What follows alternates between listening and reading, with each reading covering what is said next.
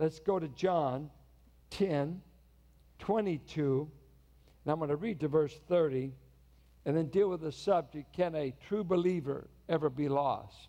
At the time of the Feast of Dedication took place at Jerusalem, it was winter, and Jesus was walking in the temple in the colonnade of Solomon. So the Jews gathered around him and said to him, How long will you keep us in suspense? If you are the Christ, tell us plainly. Jesus answered them, I told you, and you do not believe. The works that I do in my Father's name bear witness about me, but you do not believe because you are not part of my flock. My sheep hear my voice, and I know them, and they follow me.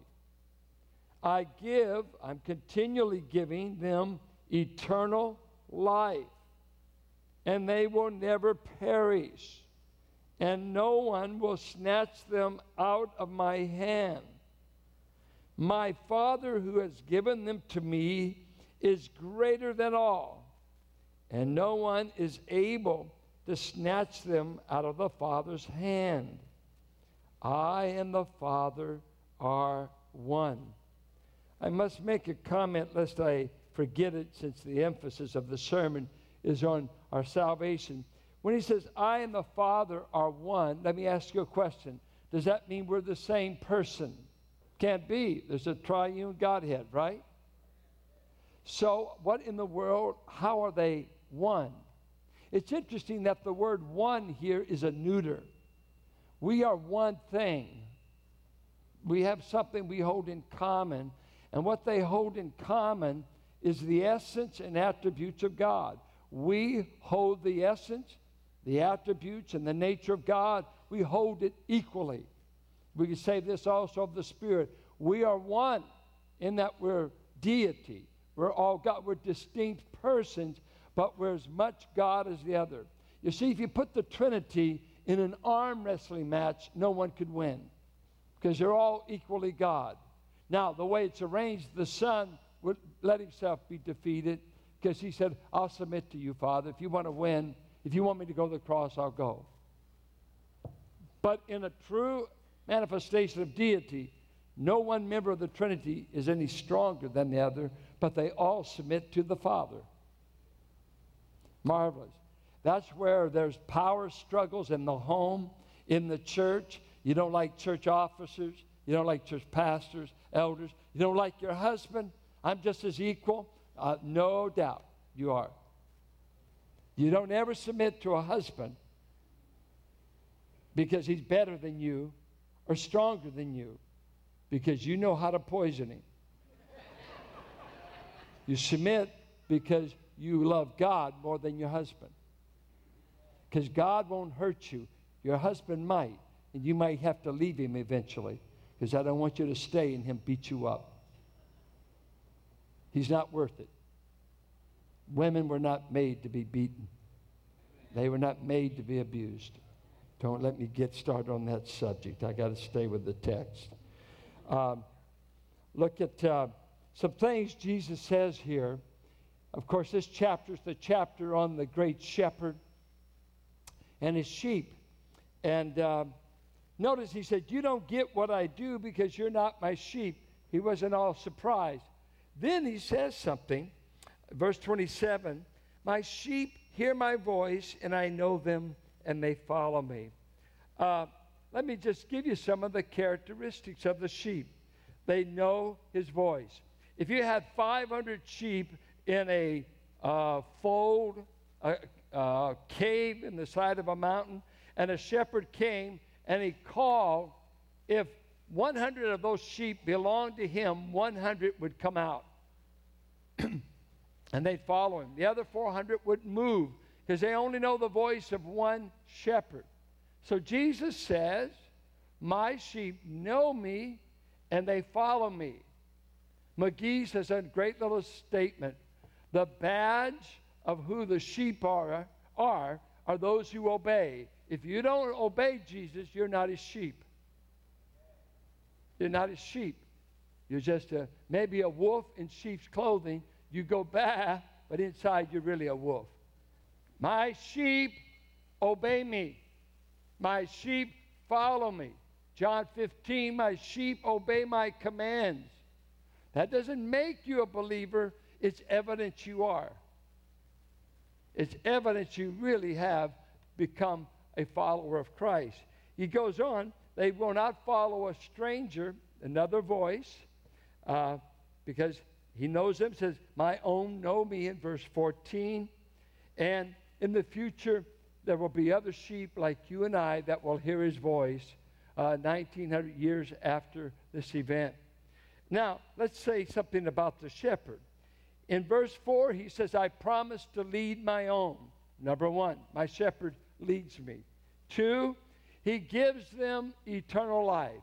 That's the debate. Is it eternal or conditional or temporal? We'll look at that. He promises that nothing will ever pluck them out of his hand. And it's interesting, it's our word for rapture. Uh, it's the word to snatch or to steal by force. Nothing can forcefully take you out of his hand once you're in his hand. Uh, strong, strong.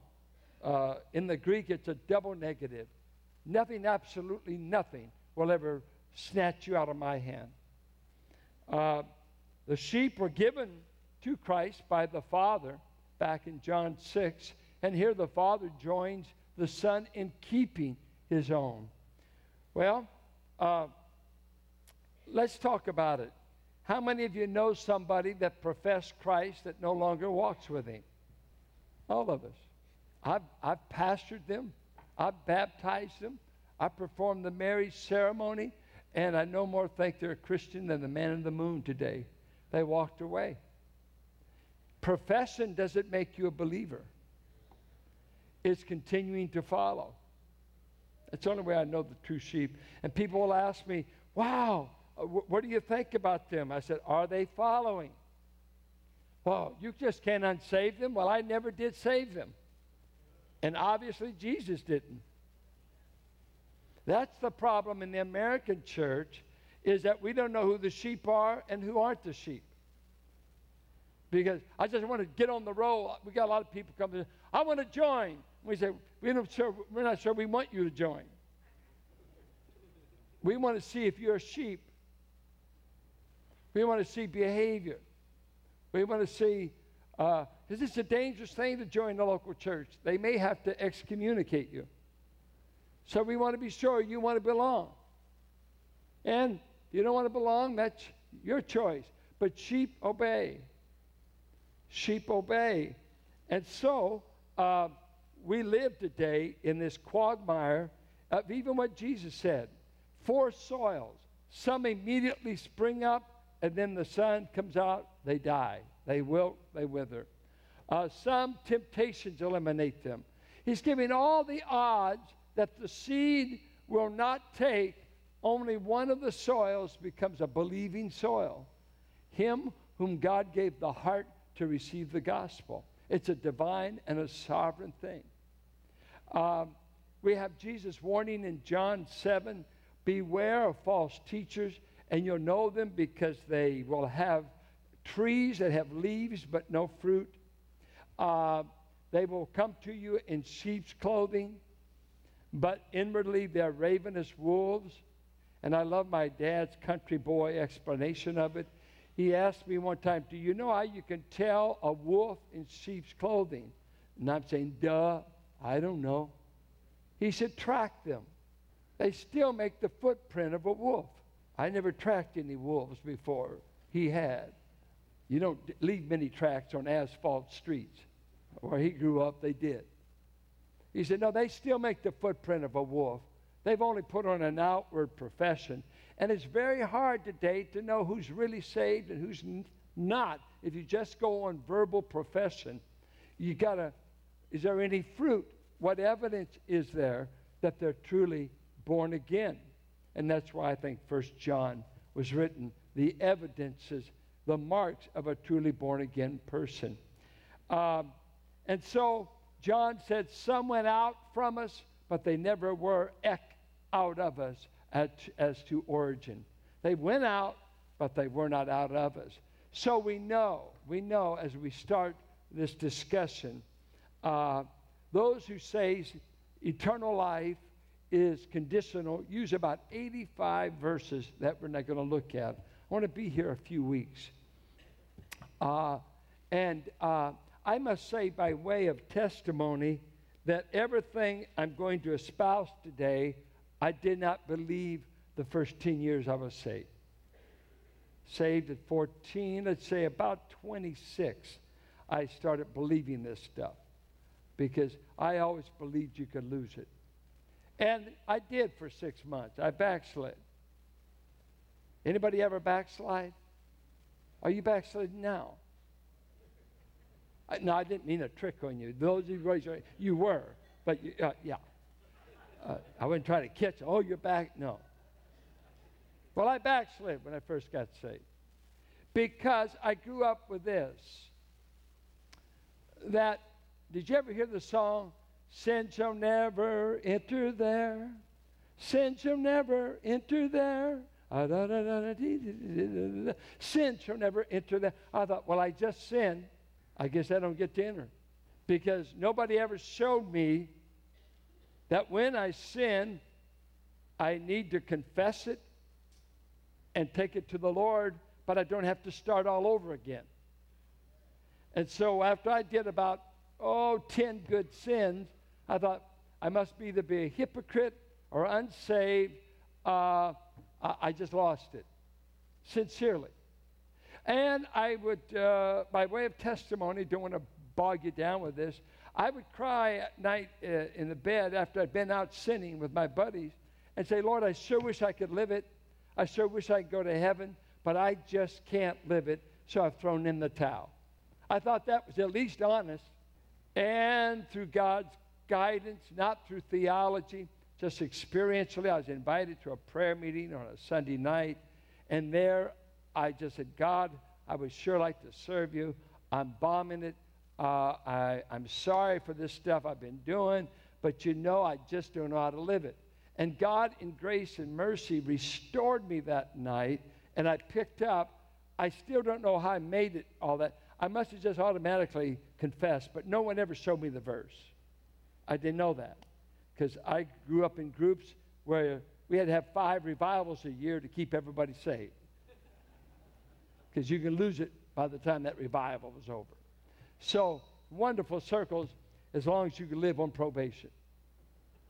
And, uh, but let's look at this verse, and I, I want to take the next few weeks giving you next week reasons in the Son that I think your salvation's eternal.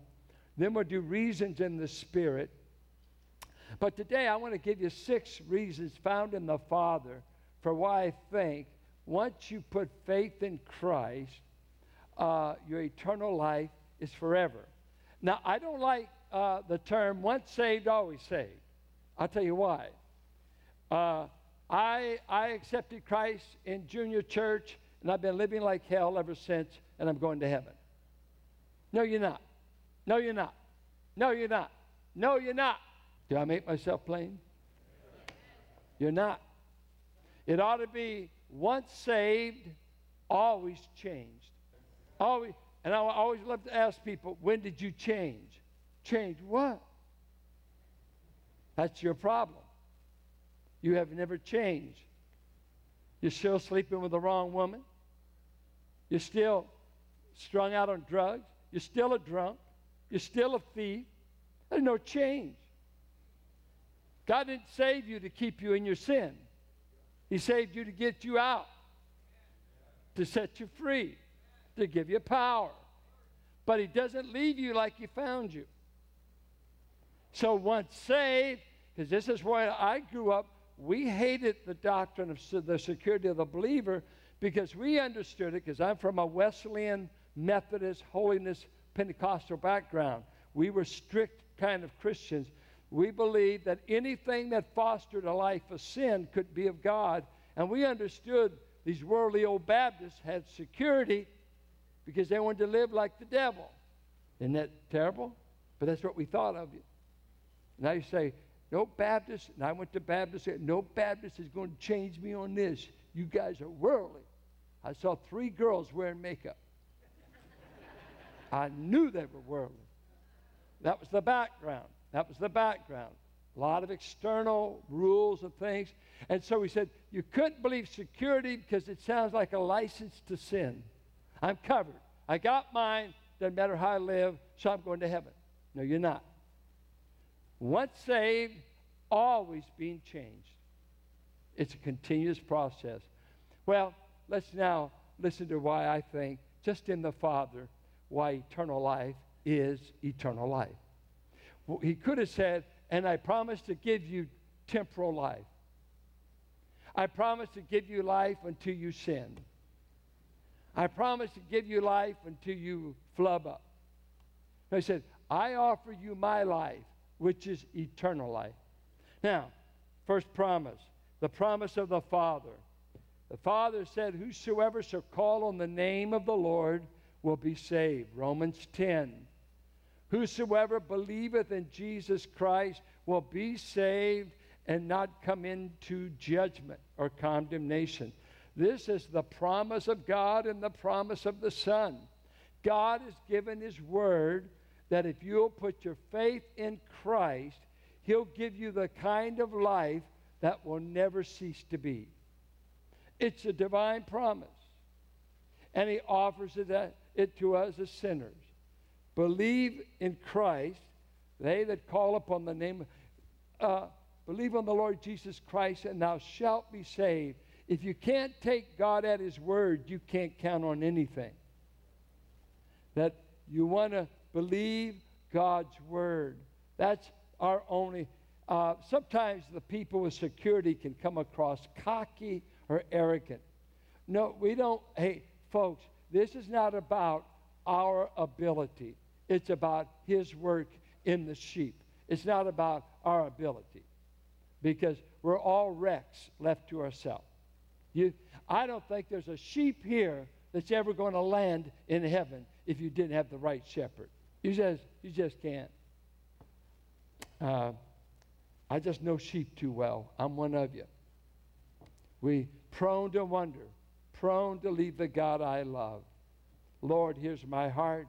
Take and seal it. Seal it for your courts above. We all have been acquainted enough with our sins, our temptations, our weaknesses to no one boast. I'll be there because I can make it. Oh, oh, it's the last thing.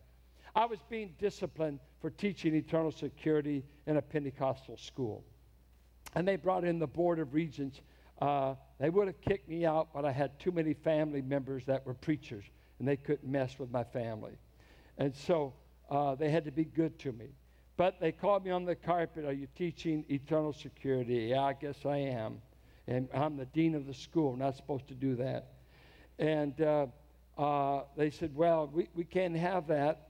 And then as they interrogated me, one sincere man uh, really meant it, but as tough as a boot. I mean, he wouldn't put up with me very long. Uh, Niemeyer happened to be a relative of my wife's people. Uh, he said, Son, I'm really scared for you. I was 26. He said, I'm really afraid for you. And I said, Why is that? He said, Your position is so arrogant. It is so haughty for you to tell me that you're going to make it all the way and you're never going to you're never going to fall. I said, "Wait a minute. Wait a minute. You misunderstand the position. I'm liable to do anything. My my assurance is based upon what he's going to do. See, my assurance is based on my shepherd, not on the sheep. I can get lost five times a day in the field. But I'm telling you, and my life's verse was, and we'll come to it now unto him who is able to keep you. My father, again, just a home country boy, he said, he either can or he can't. He is able to keep you from falling, three of you know it, and to present you faultless to the that's Don't you be arrogant. Don't let me set you up for pride and go out here and have a big blunder because you think you're keeping you. Our shepherd's keeping us, not the sheep keeping themselves. So you got to have the right shepherd if you're ever going to make it, not the false shepherds of Israel. Okay, second thing, the purpose of the Father. Uh, when did God start with you? Oh, before the found that that's right on. Ephesians 1.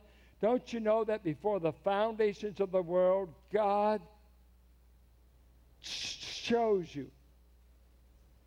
And he also predestined you. Now, most of you can't even spell it, but you don't believe it. Uh, to be conformed to the image of Christ, says it again in Romans 8 29. For whom he foreknew, them he called, or, or predestined. Whom he predestined, he called. Whom he called, he justified. And whom he justified, he glorified. How can God use past tenses on all those words when I haven't even been glorified yet? It's certain.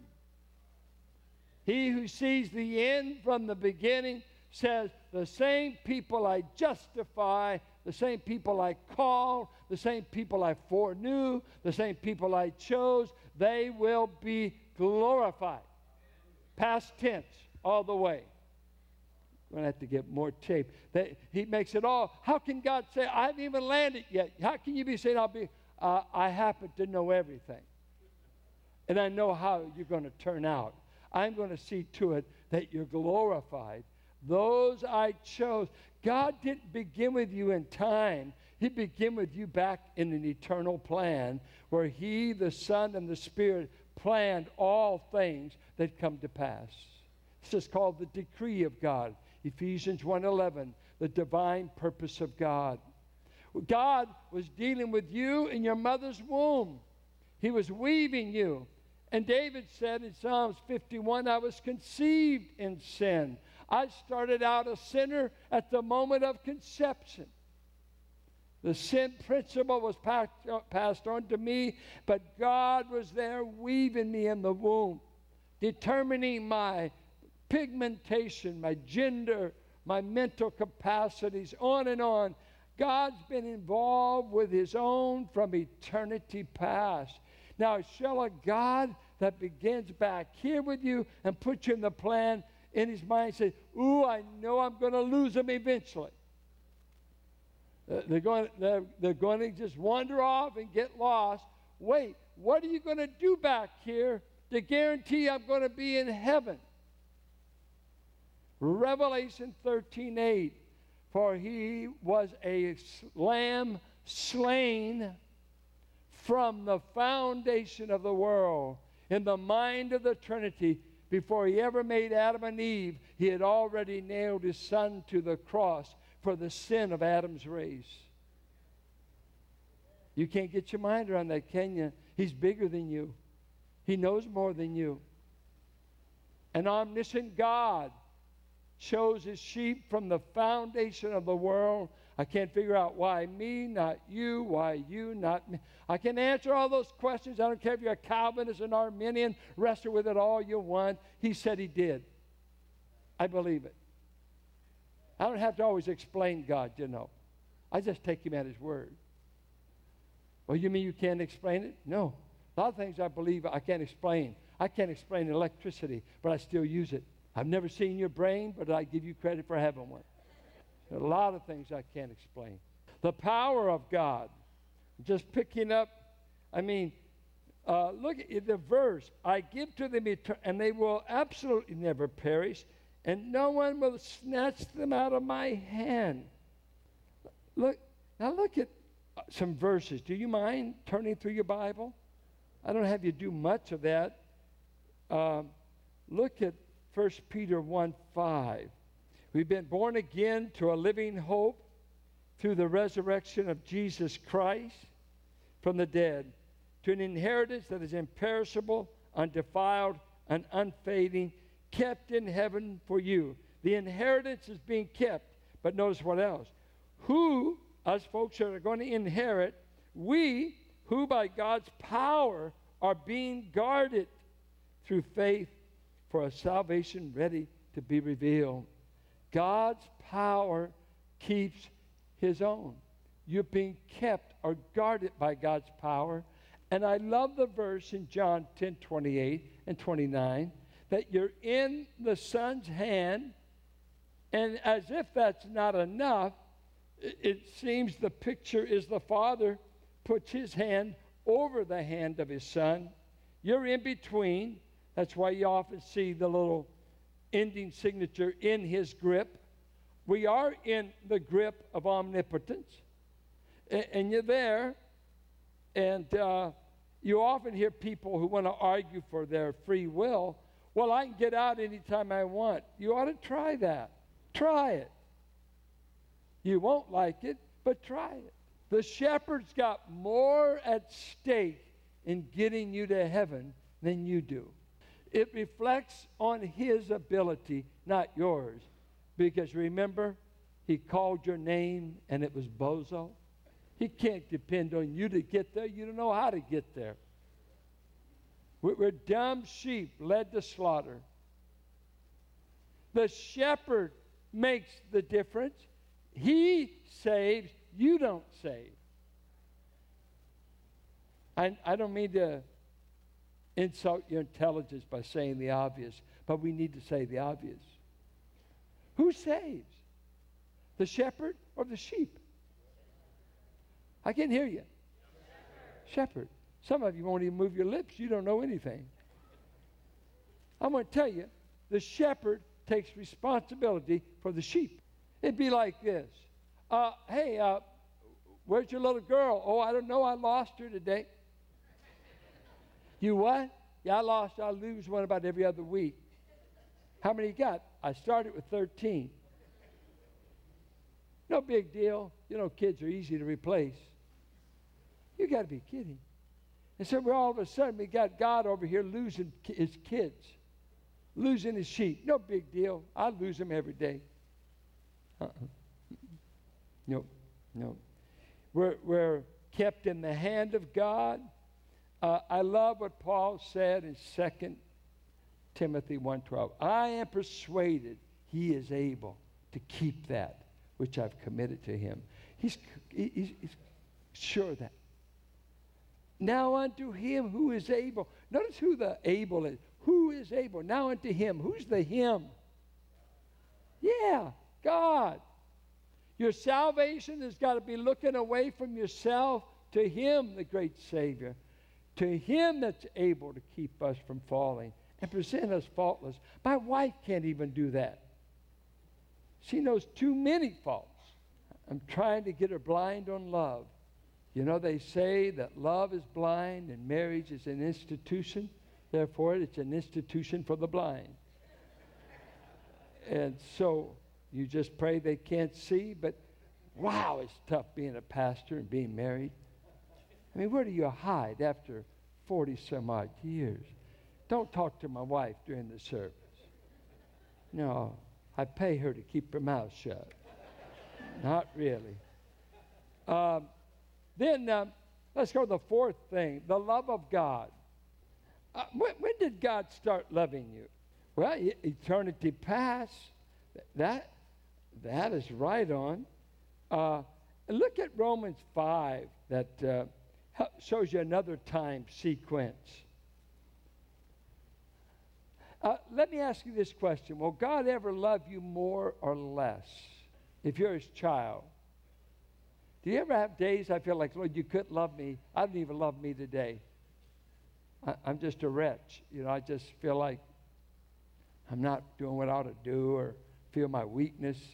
Uh, look at uh, Romans 5. He said he poured out God's love in our heart, verse 5. Look at verse 6. For while we were still weak, at the right time, Christ died for church going folks. For, for who? Oh, hold on right there. Just turn back. Let me show you another verse. 4 or 5. Abraham, the father of the faithful. Notice what it says about him. And to the one who does not work, but believes in him who justifies the ungodly. When did God save you? When you were doing good or while you were ungodly? That's what he's saying. And for one will scarcely die for a righteous person, though perhaps for a good person one would dare even to die. Nobody is going to die for the straight A student. They ruin the class curve. Where is this thing? I'm going to cast the demon out of it here. Uh, put more tape on me. Uh, I'm back, folks. Uh, for one will scarcely die that a right, you know, the one such a class curve most other students don't like. But if it's a good Joe, you might idiotically think about dying for it. But God shows his love for us in that while we were still sinners, Christ died for us. What he's saying is if God loved you at your worst, how will you ever be any worse than when he first saved you? He found you ungodly, weak. He found you a sinner. Uh, he, uh, uh, you know, man, look at look where you were when he saved you. Were you in church? You only went to church because there's nice girls there.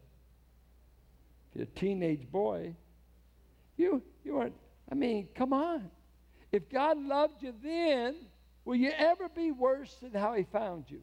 And then verse 9 says, Since therefore we have now been justified by His blood, much more shall we be saved by Him from the wrath of God. Much more if God did all this for us when we were so messed up, much more is He going to do for us now that we're His.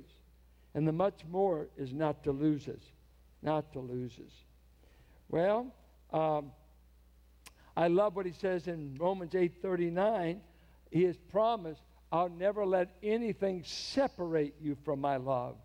And He names all these horrendous trials, seasons, pressures, of life that if anything would separate you, death, life, things present, I love this, nor things to come.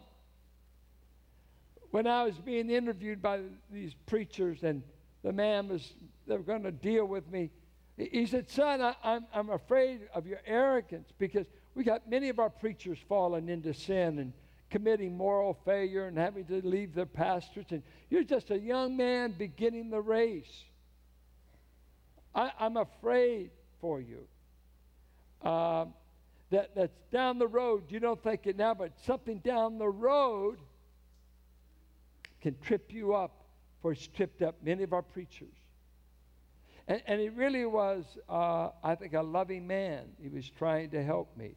Because if he saw that arrogance or if my position was one of it, he was, he was carefully trying to warn me. I, I give him credit for that. But I must say this to the glory of God. I saw him when he was 92 in a wheelchair in Brentwood at my wife's uncle's house because they're related. And at that time, I was about 64. I was 25 back here. And I went up and I knelt down by his wheelchair, took his hand. I said, Arnold, he's still keeping me. Arnold, I'm still serving him. And I wasn't trying to be smart. I just wanted to see his face smile up. I said, He's keeping me because of his keeping power, I didn't run off with the wrong person. I didn't steal the money. I'm still with your niece. 48 years worth. He's kept. He's kept. Can I not brag on a God that can keep sheep? I'm bragging on the shepherd. I'm bragging on the God who can keep you. When I see a young person, someone come up here, just think if I said, Oh, you want to receive Christ? Yeah, yeah. Well, let me tell you, honey, about six months you'll probably lose it, but you'll enjoy it in the meantime. What? Yeah, it's going to fade because you're going to be beset with temptations. You may cave in, you may not. By the way, if I was telling him the whole biblical story, I could have said, Arnold, since I saw you last, I failed. And I went to bed with Bathsheba. And since I saw you last, I denied him three times in the garden. But he restored me. He cleansed me. He picked me up. He dusted me off. And I'm still running towards heaven. See, you could fail along the way, but he's not done with the sheep just because you get caught in a cliff. The shepherd goes and finds his own, and he brings you back. He brings you back. See, if you're a Christian, you can sin all you want, you just can't be happy. My land is terrible being out of fellowship with God. You can't enjoy anything. The sins you used to enjoy, you go back there all the time. You over here. Mine was rock and roll and dances and, you know, pretty girls. And so I went back to that. And all the time I'm at the dance, I just want to watch guys play guitar and see what the riffs sounded like. But all the time I'm there, the Lord's saying, Aren't you mine? Didn't I call you away? Didn't I call you? Lord, leave me alone. I'm trying to enjoy a dance. Leave me alone. She's pretty. You can't be against her. No, I'm against you. I want to work on you, Buster. You're mine. Well, Lord, you're only mine when I want to live for you, but when I sign off, bug off. He said, No, no, no, no. You don't have any investments in you. I've done all the investing. My son, my blood, my death, my resurrection, my spirit. You come here, little sheep. You're mine. I don't want to be yours. You are. I'll change your mind. Ooh, and he can change your mind. See, as Christians, that we can't sin. He destroys the ability to enjoy it. If you enjoy sin, you don't know him. You don't know him. I'm Not a surprise. You just don't know him. I can't cuss like I used to, and, and pastoring drives me to it sometimes. Just some of the stuff I hear and see. I just nearly want to cuss, but God saved me from that.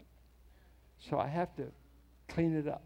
In the church, there were people I wanted to remodel their nose. But God says, You can't do it. It doesn't look good on your resume. He hits people he disagrees with. Why? Why? The Spirit of God. Somebody said, I can't stand the saints. Well, you probably don't know him because you get to loving his people like you love him. I can't make you love Christians. I can't make you love pastors. I tell you what ruined me is meeting Jesus, and he made you look good. Because anyone that knows him looks good to me. I said, anyone that knows him looks good to me. They look like kin folks. Do you have any kin folks? Well, I know. Some of you got kin folks you wish weren't your kin folks. We all do. Let's move right on. This is too convicting. Two more points, just so you fill in the blanks and get into heaven. Uh, the Father justifies. And then six is the Father saved us by grace. And we just studied justification, Timothy, this week. Let me give you the, the brief uh, explanation of it. Justification is God's declaration that you are now righteous in His sight because the righteousness of Christ has been put to your credit, put to your account. And all you had to do was to believe in the Lord Jesus Christ, and God gave you a righteousness not your own. Luther called it alien righteousness, a righteousness outside of us so that now Christ has become unto us our righteousness. 1 Corinthians 1.30, Philippians 3.9, uh, 2 Corinthians 5.21, Romans 5.17. By one act, by one act, he justified the many. What was that act? That act was the act on the cross for sheep. He died in their place. And now God the Father says, you're right in my sight. I've justified you. How can you do that? My son set me free to give you a righteous standing and not violate my character. So I'm the just God that justifies the ungodly. Therefore, is any man justified by works? Nay. Where is boasting? It is gone. By what law of works? None. But by the gift of faith, you've received a righteous status. In God's sight, your case has been settled in court, and He has canceled all future judgment upon you. That's what He promised in John 5 24, Romans 8 1. We are not headed for any divine wrath. All of my sins have been dealt with in the court of the cross. They will never be brought up against me again. Someone has said, they said, I had a man going through a struggle. He said, Boy, in the midst of this trial, I've rehearsed every sin I ever committed and hoping I got them all repentant. I said, Wait a minute, wait a minute. Did the cross cover them or did it not? I don't have any sins hanging out that God's going to bring up to me when I see Him. They've all been covered. Jesus paid it all. All to Him I owe. You don't glorify God walking around looking guilty all the time. Some of you do have that look, though. You, are guilty, just see you. And, and, you think it's Christian life. Be, always look down. That keeps you from temptation. You remember they had the blind Pharisees? The blind Pharisees were the guys that uh, either wore bandanas or scarves. They believed so strong you weren't to look on a woman to lust for her. Uh, they called them the bleeding Pharisees because they covered their eyes and they walked into so many objects. They were bleeding all the time. God doesn't want you bleeding, He wants you blessed. Uh, wearing enough scarves, you still lust with your eyes covered. So, you know, uh, take off the bandana and uh, heal up. Uh, finally, the Father saves us by grace, and this is my problem. Uh, and remember, I believed all the opposite, so I've got to be humble. Uh, is that if I brought no merit to make me ever saved, how can I get enough demerit to unsave me? What merit did I bring to be saved? God, you better save me. You don't get many like me. I can imagine angels saying, Whew, we're so glad. What, what did you bring to the table? Nothing but your sin, your rebellion, your darkness, all of this. They can sprinkle you 15 times at the font, baptize you 80 times forward, backward, and hold you down three minutes. Sean says being married to Deborah it seemed to him just like it's been 10 minutes. I said, Son, that's great. He said, Yeah, but it's been underwater. and I thought, Oh, I never quite heard it that way. Uh, you know, it doesn't matter all your religious works. Quit telling me you belong to this, you belong. Are you a sheep? I'm listening for the bah of obedience. I, I follow him. Who do you follow? Your lust or your shepherd? This world's voice or the voice of the shepherd? What a great shepherd we have. I wish I could say more about him right now, but I'm constrained by time